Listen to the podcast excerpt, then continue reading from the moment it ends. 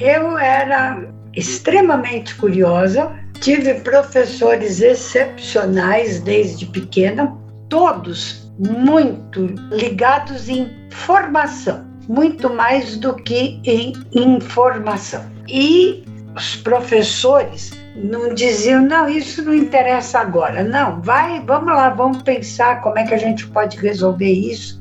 Pensa, traz uma solução, traz uma proposta e assim por diante. Desde pequenininha até velhinha, tá certo? Por isso que eu acredito que isso mude a postura das pessoas.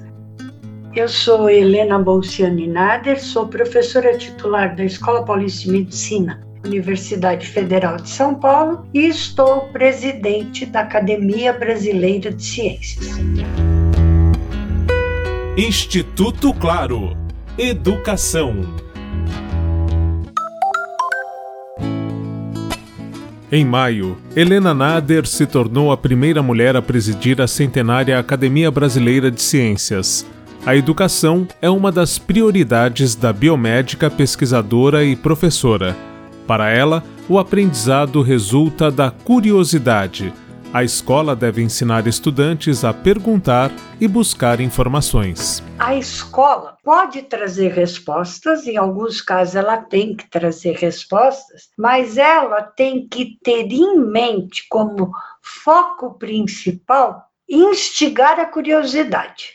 Fazer o jovem, a criança, o adolescente querer informações, o que eu, infelizmente, vejo em muitas das escolas no nosso país é a escola matando a curiosidade. Por que, que a gente quer um método científico, né, o pensar? Não é para todo mundo ser cientista, mas a ciência te ajuda a compreender o mundo. E para entender a ciência é só fazendo perguntas. Hoje são apostilas. Apostila não dá resposta de ciência.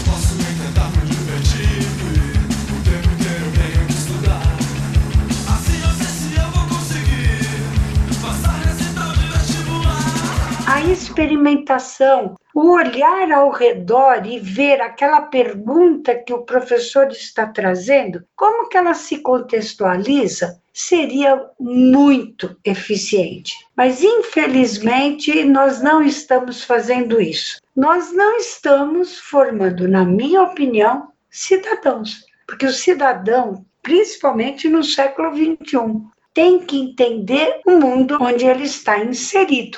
Eu fico assim chocada e eu acredito que várias dessas pessoas são altamente escolarizadas. Como é que alguém ainda lança dúvida sobre se a Terra é redonda ou não, se a Terra é plana. Então, em vez de trazer a informação para o estudante, que tal trazer experimentos para ele mesmo ver? Olha, a Terra é redonda. E se alguém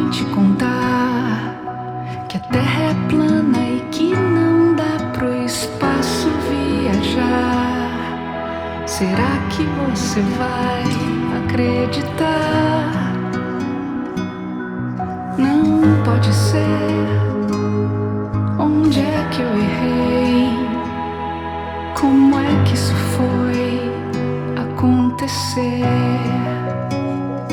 O Estado brasileiro é laico, mas infelizmente algumas religiões estão se intrometendo na educação. Por que, que eu estou colocando isso? A evolução não é mais discutida. Você pode dar o nome que você quiser para a fé, mas não pode negar os dados científicos. Como que você faz isso? Faz a criança, o adolescente, observar ao redor com exemplos e ele mesmo pode chegar à conclusão. Então é nesse sentido que eu vejo que a escola está perdendo uma grande oportunidade de formação, porque a escola hoje não é informação. A informação ela está aumentando numa escala exponencial. Então, o que, que a escola tem que ensinar? Algumas coisas básicas, realmente. Leitura, compreensão, conceitos matemáticos elementares e o restante, viver em equilíbrio com o planeta. E eu vejo que a nossa escola não está fazendo isso. Para Nader, é preciso que se valorize professoras e professores e haja investimento nas estruturas das escolas. O número de escolas que não tem janela, número de escolas que não tem água encanada, que não tem rede. Então, o que, que nós temos que fazer? Lutar para que esse quadro se reverta e, ao mesmo tempo, investir nesse professor.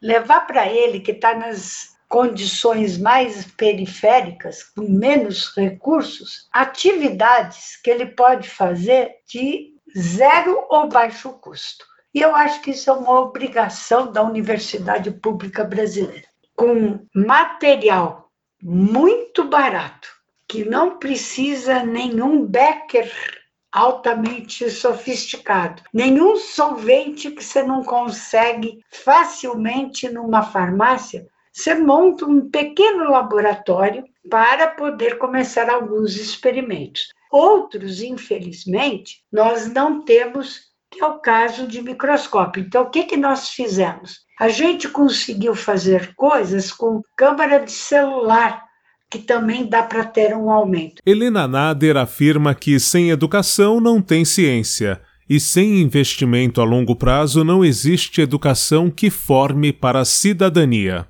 Enquanto o Brasil não admitir isso, não vai mudar a educação. Porque o Brasil acha que isso é gasto. Eu acho que qualquer recurso que você coloque em educação é investimento, ele vai dar retorno. Não vai dar retorno no período do mandato daquele indivíduo, mas nos anos seguintes. Então, a maioria não gosta dessa ideia de investimento de longo prazo. Mas ou a gente faz isso, ou nós vamos andar para trás. O Estado brasileiro, um dia, vai ter que acordar e dizer: eu quero ser grande e enquanto meu cidadão não souber ler e entender o que está lendo, não souber os conceitos mínimos de aritmética e matemática, e como é que ele se insere dentro desse planeta, nós não estamos com cidadãos. Na presidência da Academia Brasileira de Ciências até 2025, a pesquisadora está à frente de um grupo de trabalho para priorizar a educação. Segundo ela, o objetivo é começar pela educação básica e juntar os dados que já existem em uma proposta ao mesmo tempo única e diversa. Já tem diagnóstico mais do que suficiente. E as propostas não vão ser as mesmas em todas as regiões do país. Eu não esqueço uma grande amiga minha, a Vera Val, do Instituto Nacional de Pesquisas da Amazônia, a INPA, ela fazia livros para crianças e ela dizia: você imagina alfabetizar crianças no Amazonas, o de uva, eles nunca viram uma uva. O rio dos desenhos são azuis, os rios lá são sempre marrons. Então, o conteúdo que você quer tem que ser o mesmo, mas a maneira de alcançá-lo tem que ser diversa, porque são diferentes ambientes com pessoas de diferentes origens que têm que ter a mesma qualidade, mas respeitado o ambiente onde elas estão inseridas. Na presidência da Academia Brasileira de Ciências, a meta de Helena Nader é estabelecer pontes com a sociedade e lutar cada vez mais pela educação e pela pluralidade na ciência. Com apoio de produção de Daniel Greco, Marcelo Abude para o Instituto Claro.